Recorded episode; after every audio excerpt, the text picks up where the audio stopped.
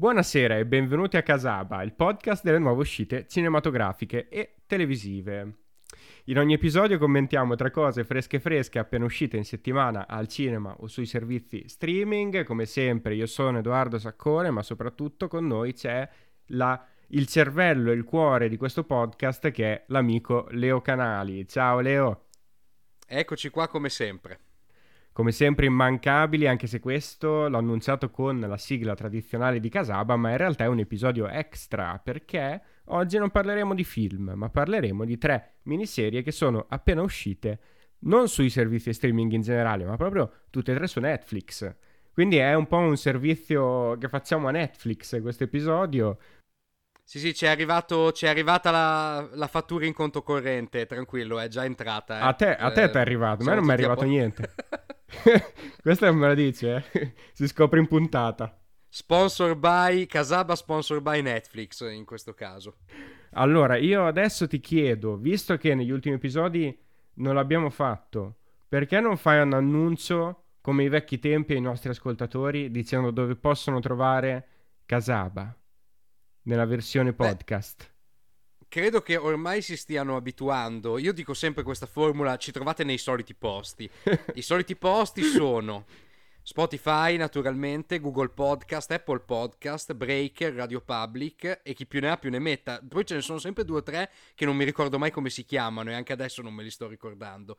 Ci trovate lì, ma come avete capito e soprattutto se ci stanno seguendo su Instagram l'avranno capito in diretta, eh, le puntate ora sono anche video e eh, facciamo appunto queste registrazioni che sono un po' la versione integrale della puntata che potete trovare su Instagram. Ma questo non vuol dire che non dobbiate segui- seguirci anche su Facebook, perché siamo anche su Facebook, quindi seguiteci, seguiteci, seguiteci e anche perché come vedete abbiamo delle sorprese, vedi ci sono delle settimane in cui magari la programmazione un po' latita e opla che Netflix ti viene in aiuto, sgancia tre serie di cui discutono più o meno tutti, serie più, serie meno, ma che sono molto al centro del dibattito e Casaba ovviamente non si perde un colpo. Quindi direi che ho detto tutto quello che c'era da dire, Sacco, sì?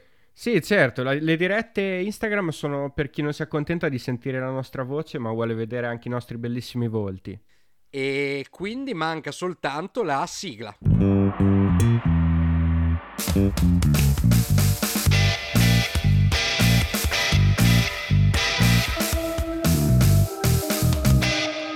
Oggi io vi parlo di una serie, una di queste tre miniserie che ho trovato su Netflix, l'abbiamo detto, si tratta di Midnight Mass. È una serie che mi aveva subito incuriosito perché il creatore e anche regista in questo caso di ben tutti gli episodi è Mike Flanagan che conosciamo per varie cose, prima di tutto per The Hunting of Hill House, una serie, un'altra miniserie di Netflix molto molto interessante. E poi anche per uh, Doctor Sleep ovviamente alcuni adattamenti da Stephen King tra cui Doctor Sleep stesso e anche il bel gioco di Gerald che è proprio anche questo su Netflix. Insomma un uomo di Netflix, un uomo immagine di Netflix, come ce ne sono altri in realtà, però Mike Flanagan, proprio grazie a Hunting of Hill House, è diventato da subito un punto di riferimento in questo ehm, nel collaborare con il sì, servizio diciamo streaming. che è uno, è uno di quei nomi che dal passato effettivamente abbastanza oscuro perché mi, mh, mm,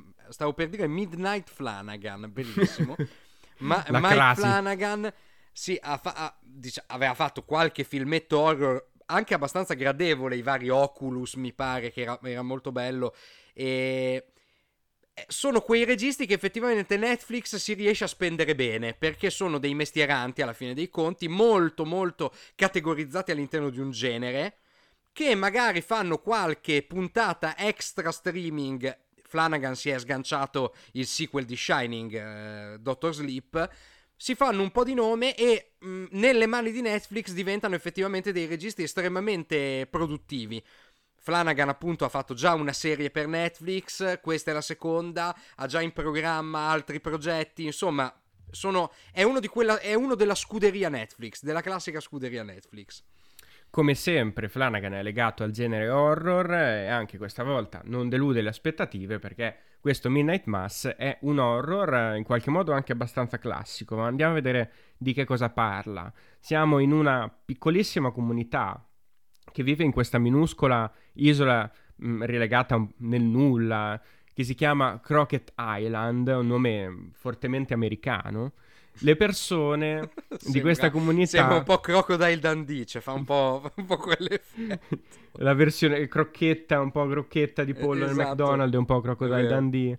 In questa piccola comunità le persone sono mh, particolarmente religiose. Stiamo parlando ovviamente della fede cattolica. Il nostro protagonista si chiama Riley Finn. Ha avuto un, un terribile incidente causato dall'abuso di alcol in cui ha investito e ucciso una ragazza, questa ragazza che continua a perseguitarlo nei sogni, come è tipico delle produzioni di Flanagan, no? questi sogni lucidi in cui i fantasmi non sono veramente fantasmi ma sono memorie di un passato traumatico. In poche parole, dopo essere stato alcuni anni in prigione, Riley decide di tornare a casa, non, non c'è nessun altro posto in cui può andare, quindi è, è, do- è doveroso.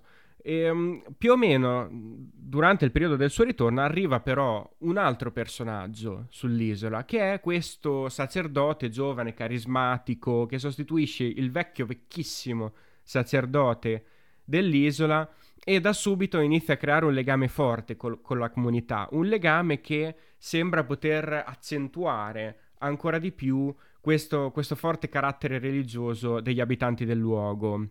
In opposizione però a questa eh, forte cristianità eh, rinata in qualche modo, c'è il, ehm, lo sceriffo del villaggio che invece è musulmano e c- tende, cerca in qualche modo di contrastare questa, questa avanzata ehm, iperreligiosa che, che ovviamente non approva. Questo... poi in realtà Sacco, cioè, si trovano in una situazione effettivamente dove questa fede cattolica è diventata un po' stantia, cioè qualcosa che si protrae inevitabile nel tempo, ma naturalmente col passare delle generazioni è un qualcosa di tradizionale che si è un po' iniziata ad erodere. Cioè, perché effettivamente la serie parte che queste messe quotidiane non è che siano così frequentate, sono soltanto è un po' la classica comunità che va messa tutte le domeniche, ma non è detto che ci creda davvero. Cioè, è coinvolta ma non è detto che ci creda per davvero, anche perché appunto non vive quotidianamente il rapporto con la fede, ma soltanto appunto nelle occasioni di festività come può essere appunto le feste comandate oppure la domenica.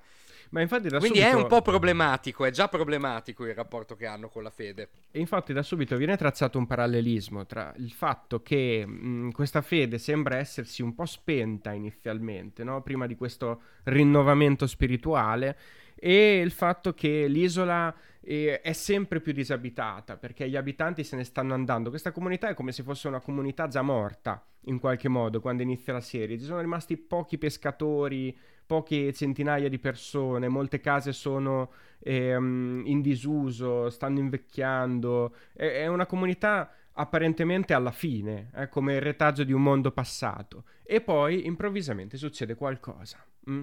Questo qualcosa è giusto che lo scopriate da soli, ma come abbiamo detto già all'inizio, eh, la serie si iscrive totalmente al genere horror e per dare qualche indicazione in più potremmo parlare di un autore horror.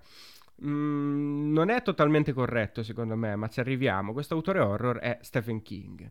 Sappiamo che Flanagan già con Stephen King ci ha lavorato parecchio, l'abbiamo detto. Qui che eh, per una volta scrive una sceneggiatura originale, è un'idea che è nata di suo pugno, però è evidente che ci sono delle influenze da questo scrittore americano che è incredibilmente eh, importante per quanto riguarda anche il cinema americano contemporaneo, il cinema horror più di tutti. E le influenze quali sono? Sicuramente nella scelta dell'ambientazione.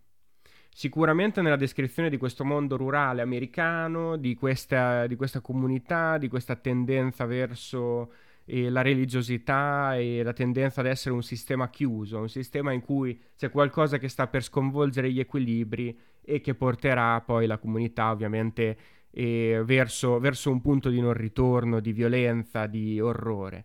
Questo è, è Stephen King, sicuramente. Quello che invece forse vi siete accorti dalla descrizione che ho fatto è che non sono per nulla arrivato al punto, ma non è un caso, perché la serie prima di arrivare al punto, un pochino ce ne mette, ecco, all'incirca, all'incirca metà del, del, minutaggio degli episodi. Sono nove episodi, tra l'altro, anche abbastanza impegnativi, da circa un'ora l'uno. Eh sì, perché sono un'ora l'uno. Esattamente. Un'ora e anche poco di più. E buona parte proprio del minutaggio viene dedicata all'approfondimento delle tematiche che vi abbiamo eh, un attimo introdotto, cioè al, um, al rapporto tra la comunità e la fede e a cosa possono portare gli estremismi religiosi una volta che vengono innescati dei meccanismi di eh, meccanismi dogmatici, potremmo dire, dei meccanismi di, di, fede profonda che tendono a oscurare la ragione. Questo più o meno è il centro della serie. Ora, che cosa c'è invece di veramente orrorifico nella serie?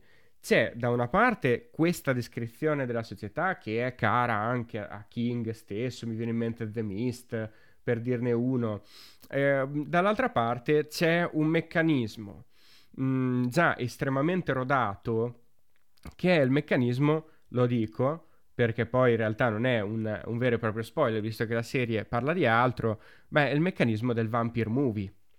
Perché qui stiamo parlando di una cosa molto simile al vampire movie, solo che prima di arrivarci a questa roba qui, a quello che è il succo, ce ne vuole ragazzi, anche perché dicevamo, ci sono questi, eh, questi, incontri, scontri tra personaggi. Abbiamo il protagonista che ha perso la fede, eh, opposto al, al, religioso, a questo padre che abita da poco la comunità, che invece l'ha ritrovata la fede, probabilmente.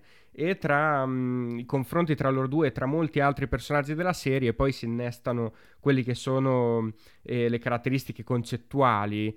Eh, a cui ci vuole portare Flanagan che veramente paiono dei, dei, dei, sermoni domenicali oppure delle lezioni di catechismo della domenica mattina che rendono tutto un pochino ostico, anche se di per sé il progetto sarebbe stato interessante, perché mh, per una volta all'interno di un prodotto così mainstream e così americano, eh, concentrare l'attenzione non tanto sul genere, non tanto sui meccanismi che innescano il genere, ma sulla, sulla, componente concettuale, quindi sulla riflessione stessa, poteva essere interessante. Il problema è che mi pare che Flanagan a un certo punto si addormenti su questa ri- cioè, riflessione concettuale, cioè diventa ma inesistente. Sì, ma, pu- ma sì, ma il punto è che sono veramente poverette queste, queste riflessioni, cioè mi sembra tutto mi è sembrato tutto già visto, già sentito, ma soprattutto il discorso è che sembra tanto divulgativo. Cioè, sono dissertazioni sulla fede veramente alla portata di, una, di un'ora di religione a scuola alle medie. Cioè, non. Mi sembra tutto. Perché poi eh, il, proble- il mio problema con la serie è stato soprattutto questo. Io.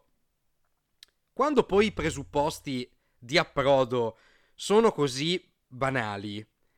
Detesto il fatto che la serie abbia un impianto così serioso. Non ha la sigla, i titoli degli episodi come i titoli dei libri della Bibbia. Cioè, è tutto talmente serioso come impianto che poi, però, se effettivamente il risultato deve essere che alla quarta puntata, quando tutti hanno capito tutto, ho mandato un vocale ieri sera a sacco.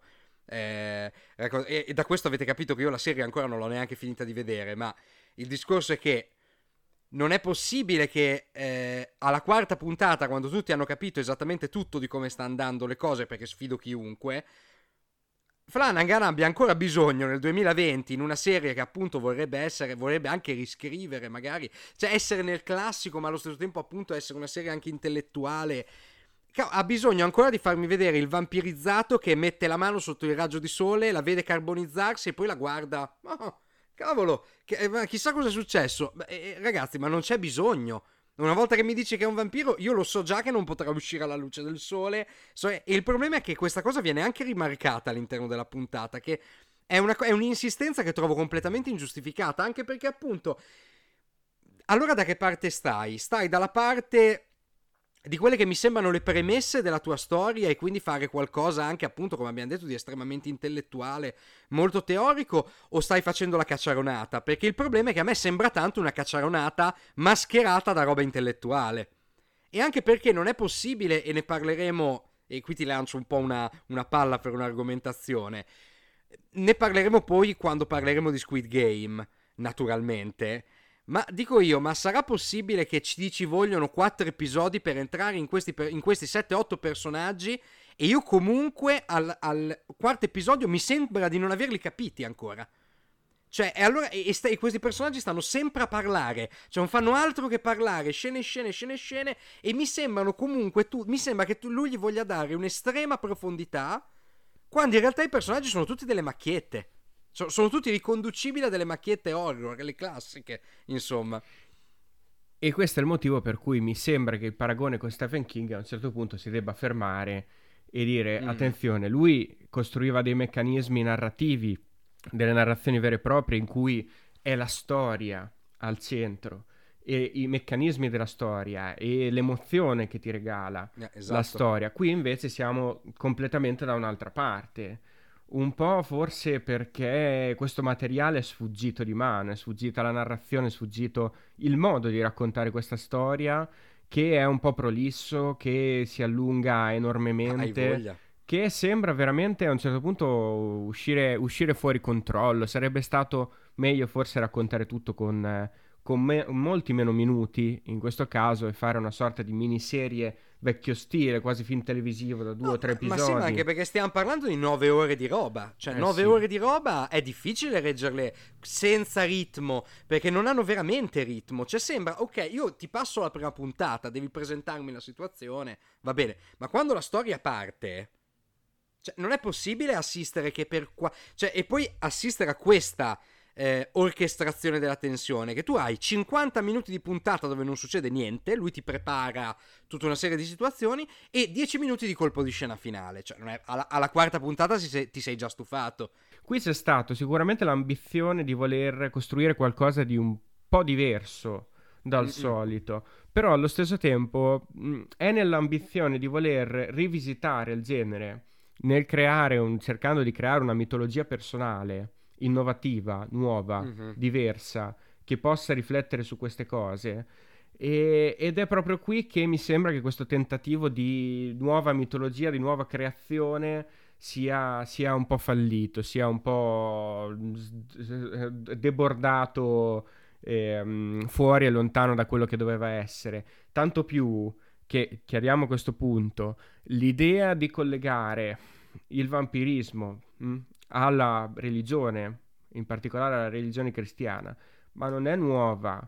E, mm, è, da, è, da, quando esiste la figura del vampiro che c'è un collegamento forte con la religione e voler cercare di creare qualcosa che sia una sorta di mondo mh, di vampiri però diverso ma collegato alla religione alla fine ti riporta vecchie cose che abbiamo già visto che manco all'inizio probabilmente erano mo- molto interessanti eh, mh, soprattutto quando erano tratteggiati in maniera un po' grossolana. A me viene in mente, uh, questa è roba per, eh, per cinefilacci di ultima categoria, c'era questo film con Gerard Butler che si chiama Dracula 2000, quindi fatto ormai 21 anni fa, dove si portava, Madonna, si creava un oh collegamento, Madonna. non so se lo ricordi, un collegamento sì, sì, sì. diretto tra Dracula e Lucifero, no? come se Dracula fosse il discendente del, dell'angelo caduto. Allora, mi viene da dire, ma qui si fa qualcosa di diverso o siamo sempre da quelle parti lì? Nonostante il tentativo voglia farci credere che stiamo parlando di altre cose e che quel mondo, che quei riferimenti non, non esistano. A me pare che in realtà siamo sempre da quelle parti lì. E c'è, poco, c'è pure poca inventiva, poca voglia di... Eh, c'è tanta voglia di creare qualcosa di nuovo, ma poca capacità nel farlo. Ecco, questa è stata un'impressione abbastanza brutta che ho avuto mm, su questa serie che secondo me poi in realtà parte su si muove su premesse interessanti o che avrebbero potuto essere Ma interessanti. Questo, questo, è sicuro, però il problema è lo sviluppo, è, è veramente troppo noioso. Si sviluppano sì, in, maniera, in maniera abbastanza povera, il che è un peccato perché continuo a vedere una certa, a provare una certa fascinazione nei confronti dei prodotti di questo regista che sicuramente ha un marchio, ha una cifra, ma qui è una cifra fuori controllo. Ci sono, c'è qualche, qualche, elemento che ritorna dai suoi film precedenti, dai suoi lavori precedenti, una parte del cast che ritorna praticamente sì, in esatto. tutti i esatto. suoi prodotti, eh, Kate Siegel per dirne una. Ehm, Qualcuno Ma in generale il cast è molto azzeccato sì. perché sono quasi tutti attori mai visti o misconosciuti che effettivamente rendono l'idea di questa cittadina. Cioè, se ci avessi messo in mezzo, che ne so, un volto noto, un divo, non avrebbe fatto lo stesso effetto. E invece è proprio per il fatto che a questi volti non siamo molto abituati che ti crea parte della sensazione. Però anche lì il discorso è quello, eh, volevo inserirmi prima dicendo questo, non è possibile che nel momento in cui tu prepari il fatto che il protagonista maschile avrà una tresca con la ragazza, la classica ragazza, la, la, più, la, più, bella del paesino, che poi se n'era andata ma è tornata perché ovviamente ha fatto i guai e quindi è tornata a casa per ripararli. Nel momento in cui prepari il fatto che ci sarà una tresca, non è possibile che io dopo quattro ore di roba arrivi all'unico momento veramente significativo tra di loro. Cioè è troppo dilungato, anche perché appunto non è arricchita da niente la loro relazione se non il fatto che tu sai che questi due probabilmente ci avranno una tresca a un certo punto. Non è arricchita da altro, non ci sono dei veri pericoli che impediscono questa relazione perché lei è da sola e lui è da solo. Quindi non aspetti altro che quello. E non è possibile che mi ci vogliano quattro ore per arrivarci. È un. È troppo, è veramente Sì. decisamente troppo. C'è un certo livello di abbandono.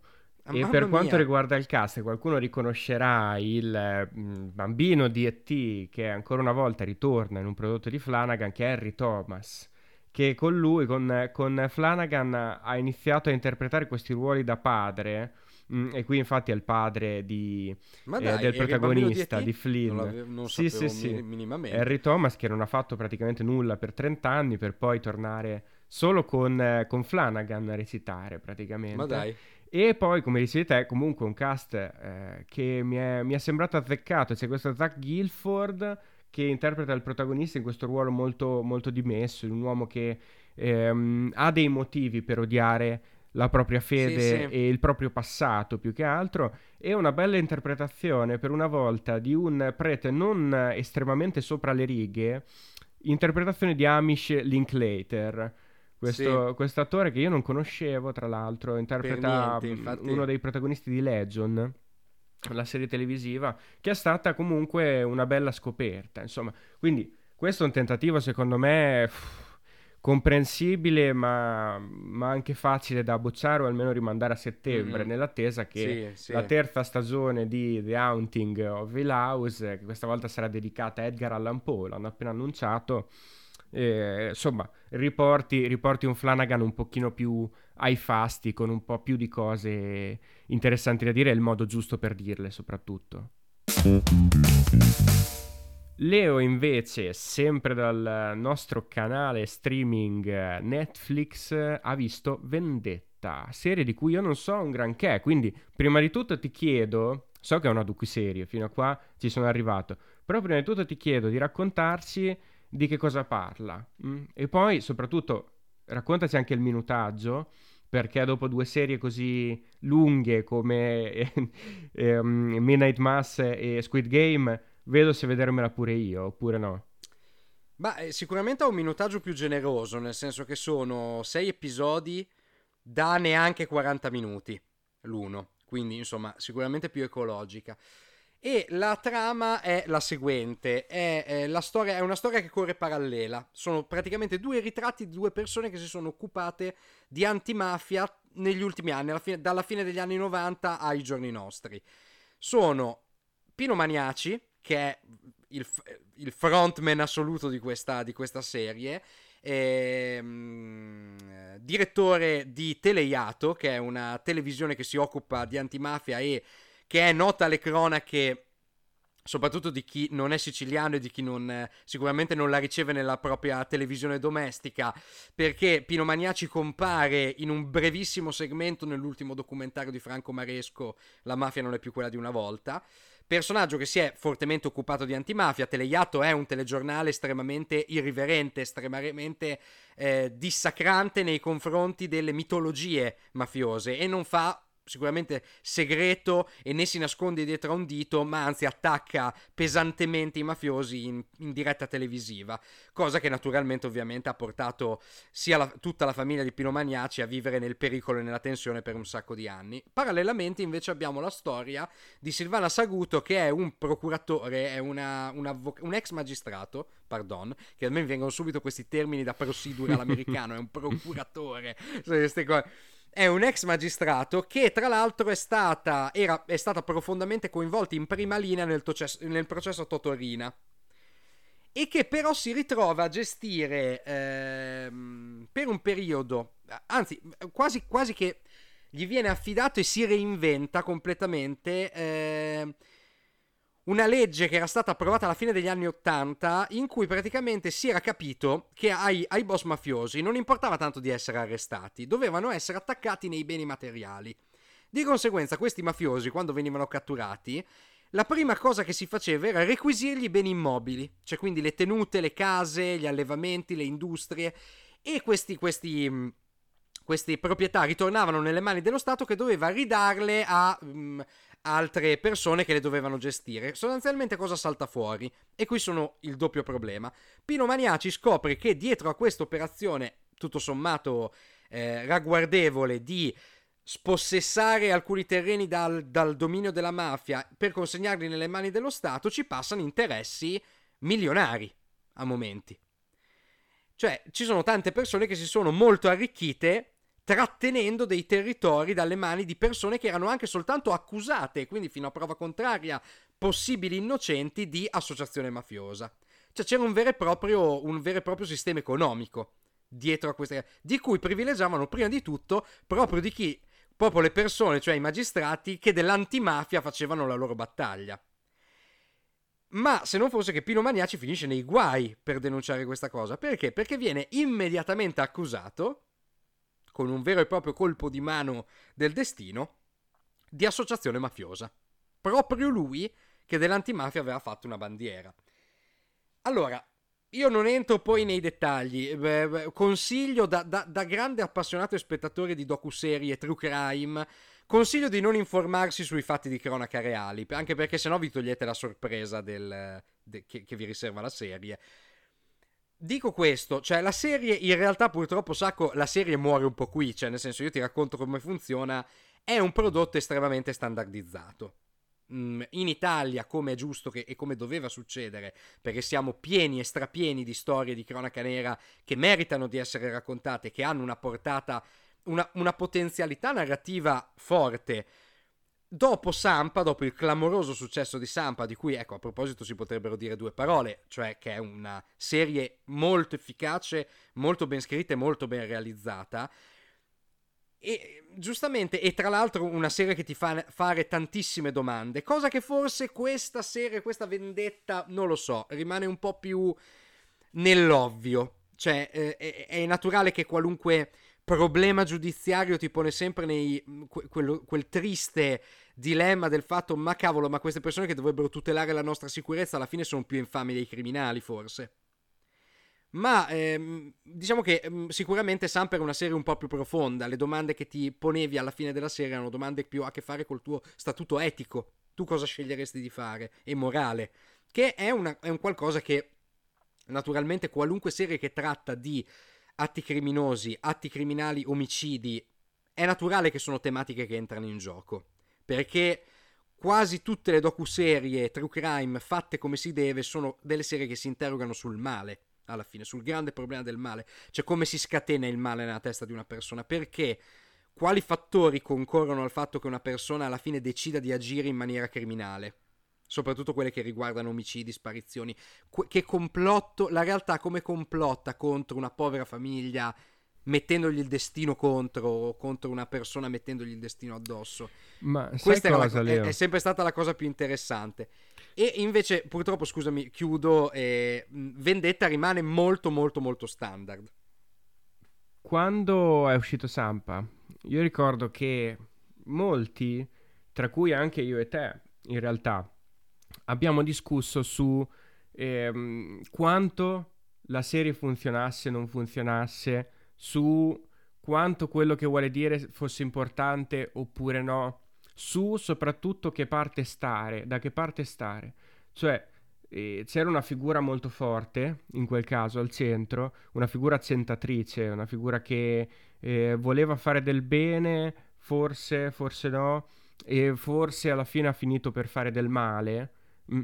Ed, erano, ed, era una tematica su cui mh, mm, si rendeva necessario prendere una parte quel prendere una parte, secondo me, è il, il, il, il, motivo per il successo che ha avuto la serie, perché per forza di cose, per come era scritta, per come era pensata, per quelli che erano i punti di vista coinvolti, che raccontavano la storia, mm, è una serie che ti faceva fare delle domande.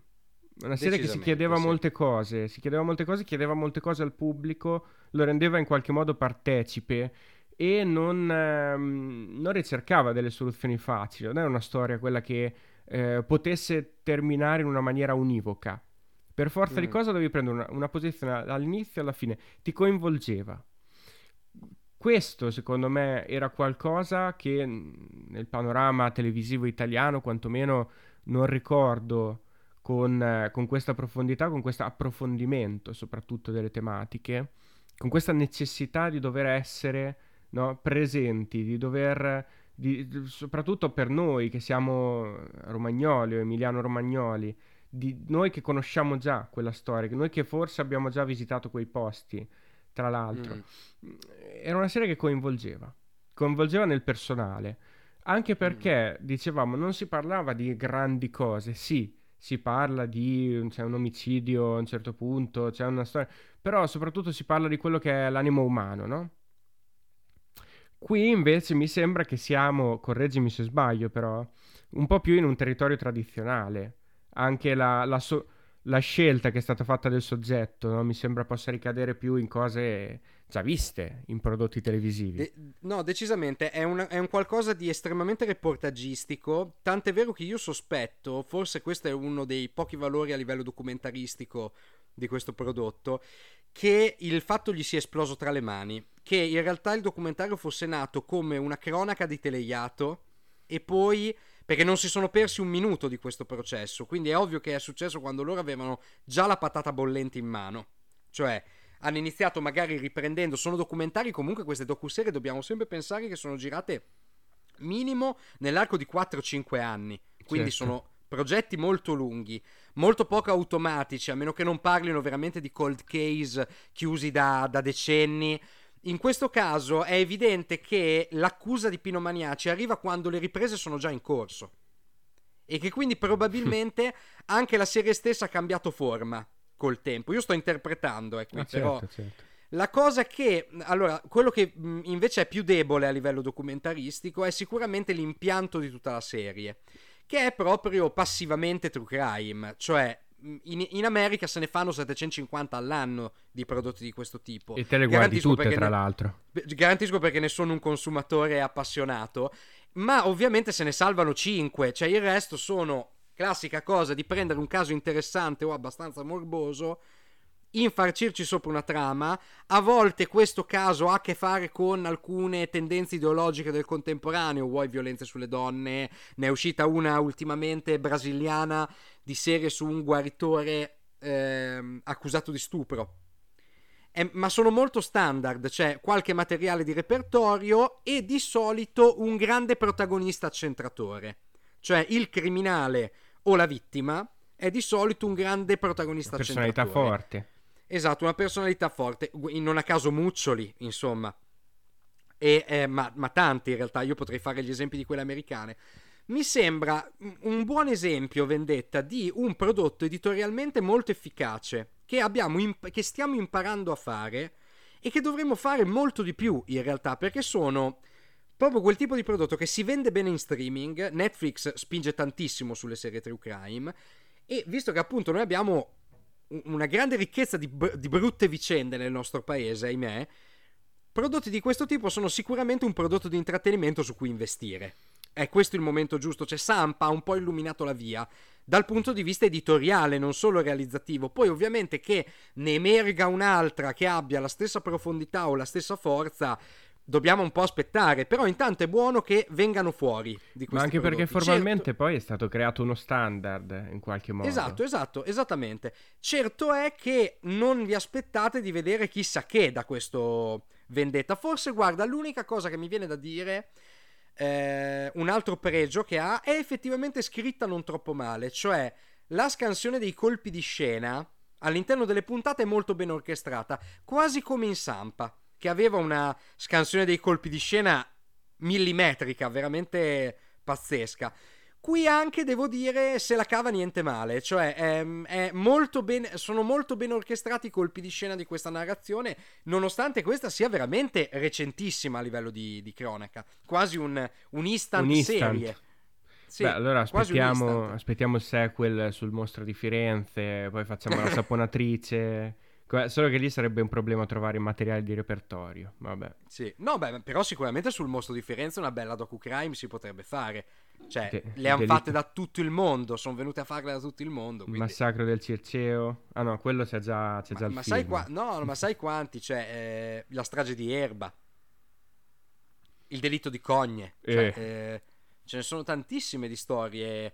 Ma, ma, anche tutte le cose legate, che ne so, alle, brigate, alle BR o al terrorismo neofascista, cioè... Eh, anni di piombo, certo. Ordine nuovo, cioè, ma ci, ci, stanno un sacco di storie. Siamo un paese pieno zeppo di segreti e di storie terrificanti, quindi si potrebbero tranquillamente basta, raccontare. Basta includere Lucarelli.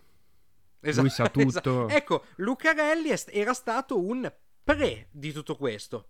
Era stata una persona che aveva visto aveva visto giusto. Aveva, a parte aveva portato quel tipo di reportagistica e di racconto sul, sulla cronaca nera, sul delitto, sul mistero in televisione. Ma effettivamente le puntate di Blue Notte sono un pre questa roba qua.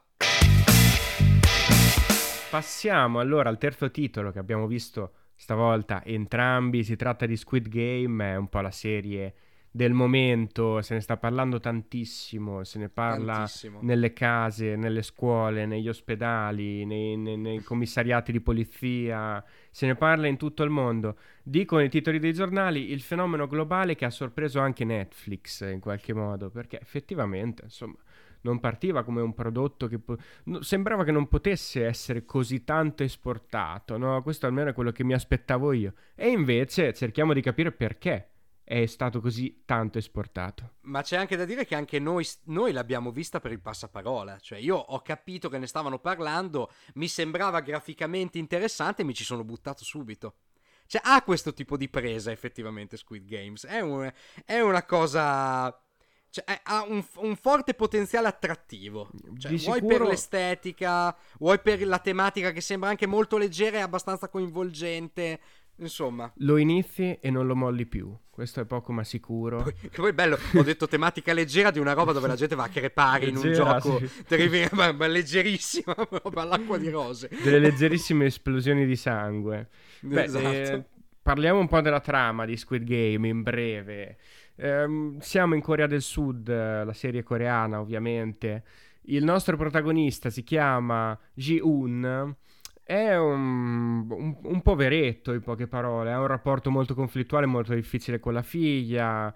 Si è separato dalla moglie anni prima. Adesso sopravvive. In questi bassi fondi di Seoul sopravvive accumulando i debiti perché, tra le altre cose, è anche un giocatore seriale.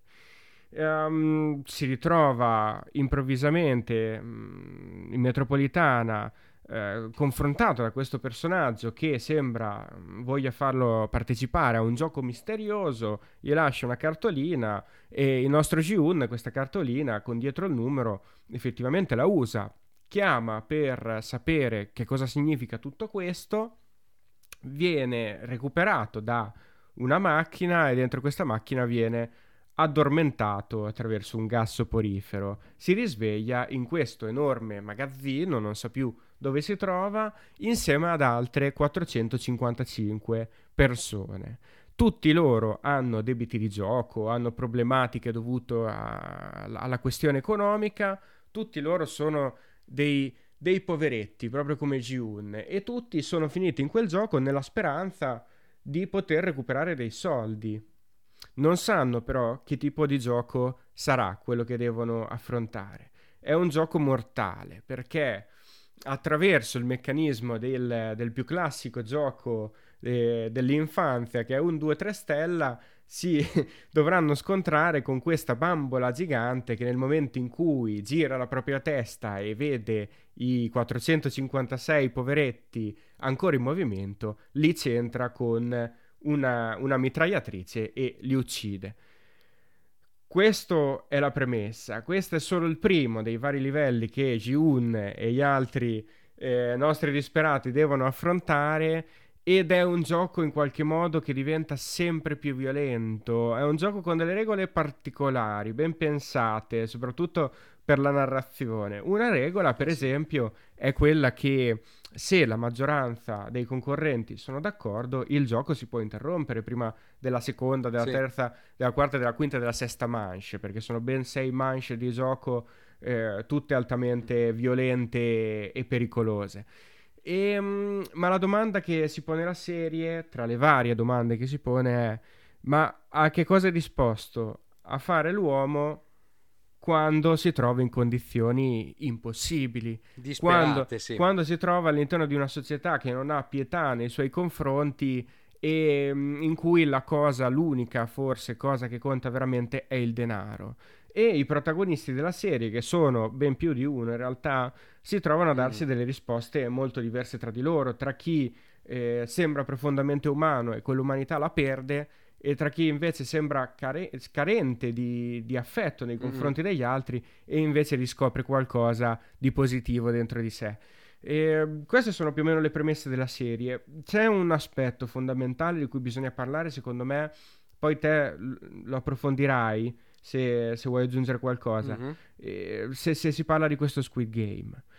Um, ci troviamo di fronte a un prodotto che la Corea esporta dal Giappone, prima di tutto, mm. perché è una um, tecnica di narrazione, è un genere, quello di Squid Game che proviene proprio dai, dai manga e dagli anime giapponesi di, degli anni 90, di inizio anni 2000, Battle Royale, abbiamo visto c'è anche un, um, un film che abbiamo visto insieme, io e Leo se non ricordo sì, male, un, uno degli ultimi film di Takashi Miike, cioè uno degli ultimi vuol dire il, quello di 20 film indietro in realtà, visto che ne fa 4 all'anno.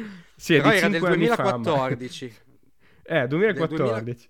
2014 As the God Will. Sì, allora c'è un'altra carriera in mezzo. A cui, tra l'altro, che gli, hanno, che gli hanno tra l'altro accusato direttamente di plagio tutta una serie di sequenze che effettivamente sono veramente molto, molto simili. Molto simili.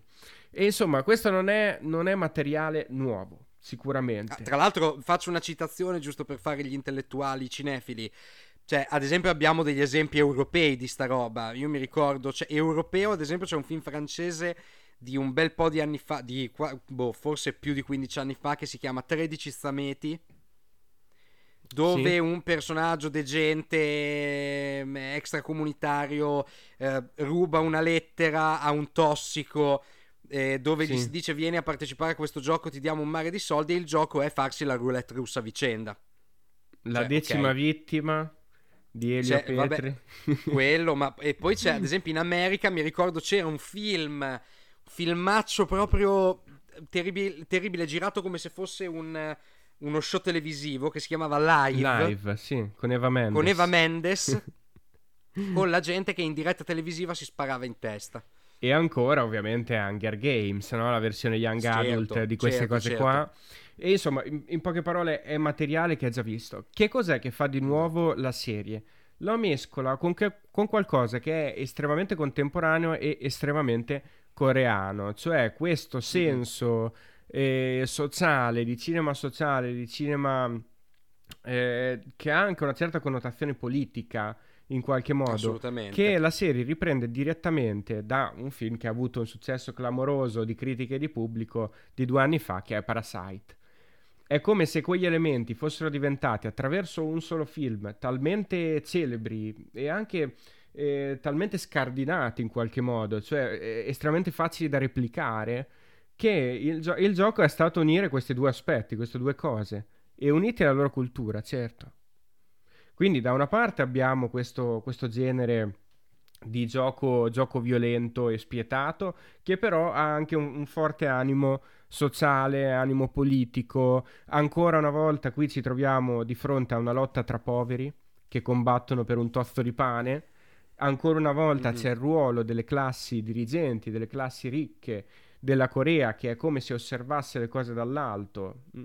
E c'è questo. C'è, c'è anche questa idea dell'ascensione sociale immediata, cioè questi qua sono dei poveretti, decidono di fare un gioco perché questo gioco gli può dare la ricchezza istantanea, cioè loro senza fare niente perché molti di loro non sono in grado di lavorare onestamente. Sono tutti dei ladruncoli, delle persone che veramente vivono di occasioni. E questa è l'occasione per svoltare, la, la grande svolta. Tra e l'altro, mm. anche questo è molto interessante. Ah, assolutamente sì, e tra l'altro mi pare molto interessante anche, vista la storia della Corea, da Corea del Sud, chiariamoci, il ruolo che hanno i personaggi occidentali in questa serie TV, cosa di cui possiamo parlare fino a un certo punto perché è un colpo di scena della serie, ma a un certo punto sappiate che è come se il mondo occidentale si interfacciasse con questa realtà sì. totalmente coro- coreana e facendoci capire qual è il punto di vista del, del regista e sceneggiatore, che ha diretto tutti gli episodi tra l'altro, anche nei confronti del mondo occidentale e dell'influenza occidentale sulla Corea del Sud soprattutto. Sì. Comunque hai detto una cosa a livello produttivo che non è mica da poco, cioè questo è il regista e sceneggiatore, non ci sono altri sceneggiatori. Lui ha scritto e diretto tutti gli episodi, cioè quasi come se fosse un film a tutti gli effetti. Esatto. Veramente pazzesco. Cioè, se ci pensi, tu, tu, quale ti viene in mente di serie che è scritta e diretta tutta... Abbia, a parte abbiamo citato adesso Flanagan, ma io mi viene in mente soltanto Too Old to Die Young. Twin Peaks, stagione e, e 3. Twin Peaks. Cioè, questi. E sono sì. clamorosi come, come esempi. Sì, sì, e di solito c'è sempre la mano di 3-4 persone, la regia a volte cambia, cioè... Quantomeno la sceneggiatura è, è affidata esatto. a qualcun altro, no? Nei casi celebri True Detective, che pur essendo diretto da un regista unico, la prima stagione è scritto da uno sceneggiatore unico. Beh, mm, clamoroso fino a un certo punto, a questo punto, visto che abbiamo analizzato gli elementi che ci sono all'interno, quello che è stato il successo e il seguito che sta avendo su Netflix, perché veramente ci troviamo di fronte a tantissime categorie di pubblico che non riescono a staccare gli occhi da, da questa serie, ehm, ma un po' meno clamoroso pensando allo stesso successo che ha avuto il film due anni fa, su cui si pensava no, che non, non riuscisse ad arrivare così tanto ad un pubblico occidentale, invece è arrivato tantissimo. C- certo, stai parlando di Parasite, naturalmente. Assolutamente. Sì. Eh, no, sì. ma guarda, sai che cos'è? Che mi sembra che in realtà la serie abbia tutti gli elementi per poter essere un fenomeno come quello che sta diventando. E effettivamente abbiamo fatto il parallelo con la serie di Flanagan, bene, che è una serie che è piena di pretese. Cioè, vuole essere da un lato, scusate, eh, rimetto a posto un attimo il microfono, ecco da un lato vuole essere una serie che ha una marea di pretese, ma allo stesso tempo vuole acchiappare il pubblico del genere con delle trovate che sono quantomeno dozzinali.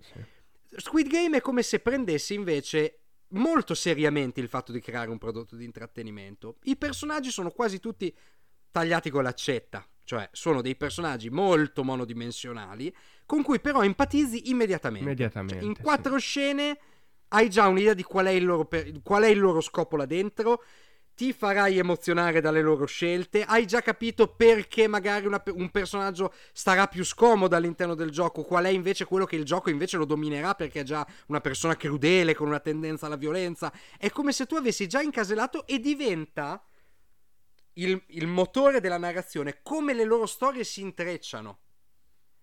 E cavolo, è così che hai costruito una serie. Bah, dico... Perché sì, sì. Perché, per, proprio perché a livello teorico, l'ha detto anche Sacco, l'unico modo per fermare il gioco è mettersi insieme. E quindi naturalmente non è tanto le singole storie, le singole individualità, ma come le varie linee narrative si, narrative si intrecciano dentro il gioco, che rende la cosa interessante e coinvolgente. Questo è il primo aspetto. E poi il fatto che abbia effettivamente una suddivisione narrativa, non so se l'hai trovata ecco, anche te questa cosa, molto d'anime giapponese. Assolutamente, sì. Ma infatti in un modo o nell'altro parliamo di qualcosa che proviene da quella cultura mm-hmm, al 100% sì. e che proprio per questo viene avvertita come credibile. Primo aspetto. Secondo aspetto, abbiamo parlato prima del fatto che in Midnight Mass ci fosse questa difficoltà narrativa che in qualche modo tendeva ad allontanare lo spettatore, che si sentiva in difficoltà di fronte a una costruzione eh, poco sensata e poco, e poco, intelligente. Qui è il contrario.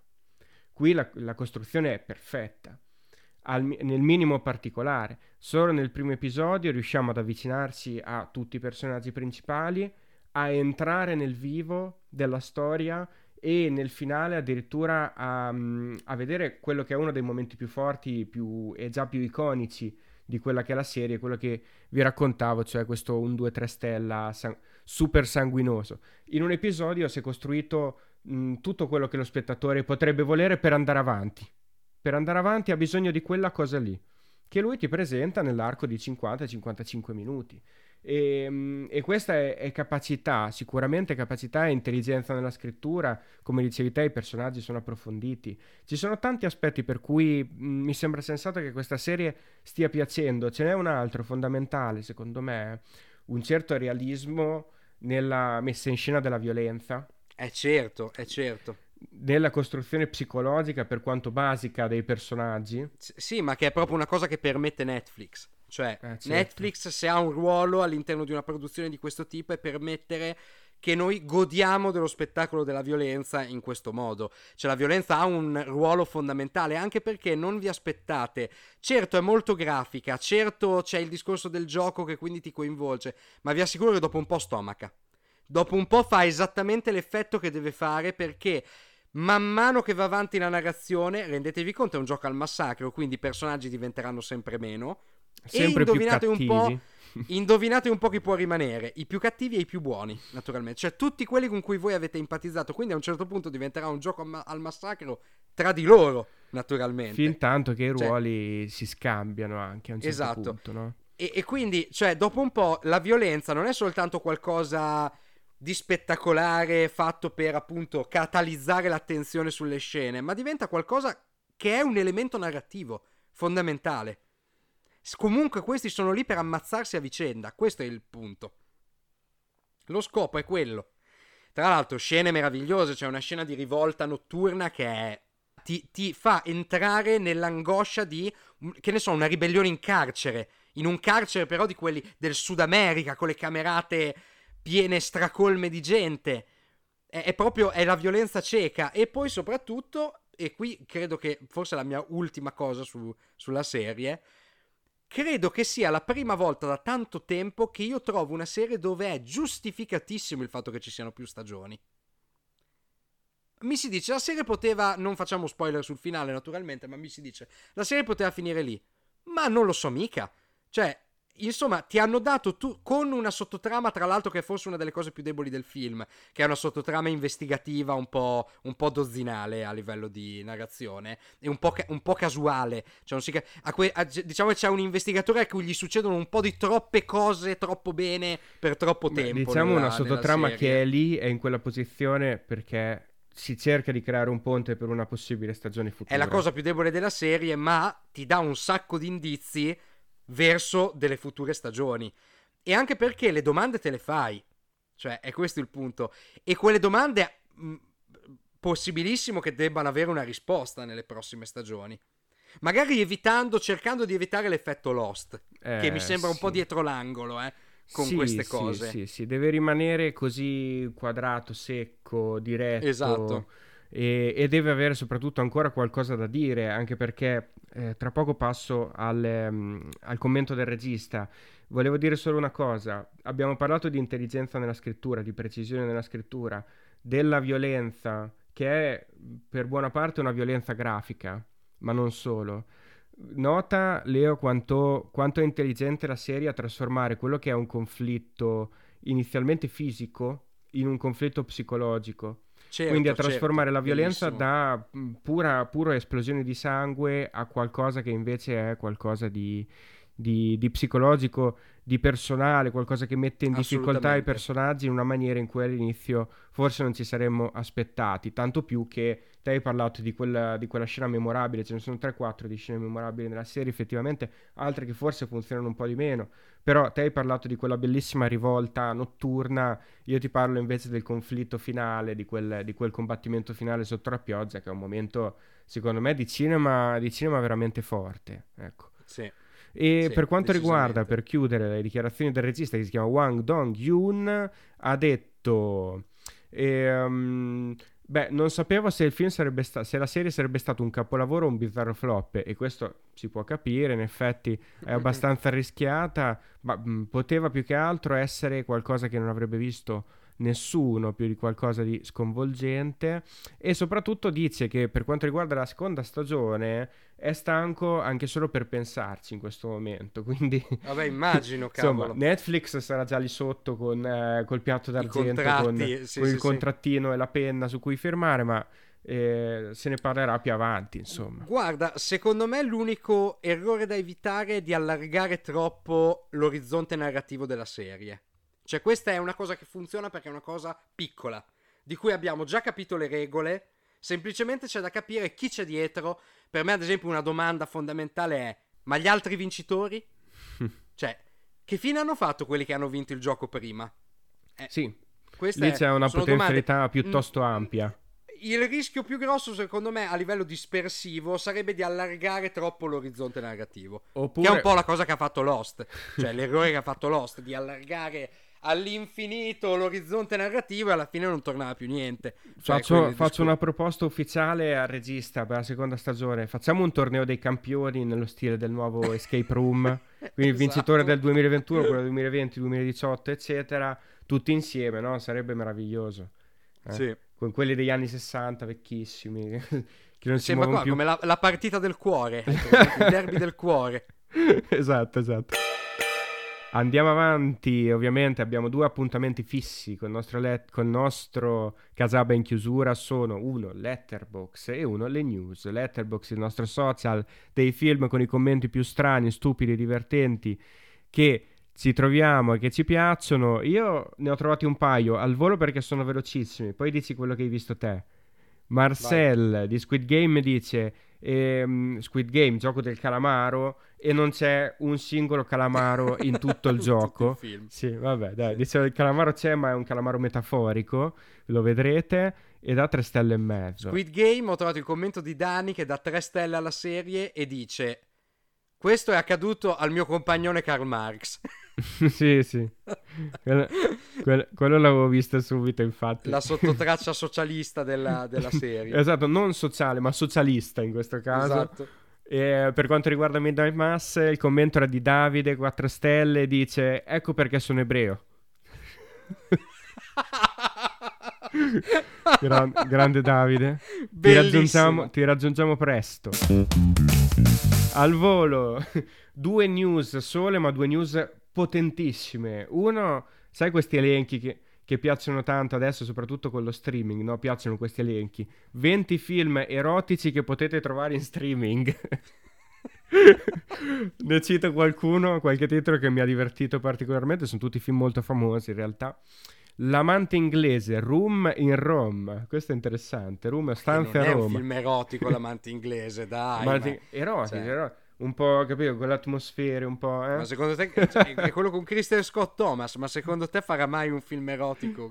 Ma perché non hai visto la versione integrale, no? Ah, e ok, poi senti ok. questi, perché arriva il maestro Tinto Brass, non può mai mancare, anche perché su Amazon ce ne sono 7-8 di Tinto Brass.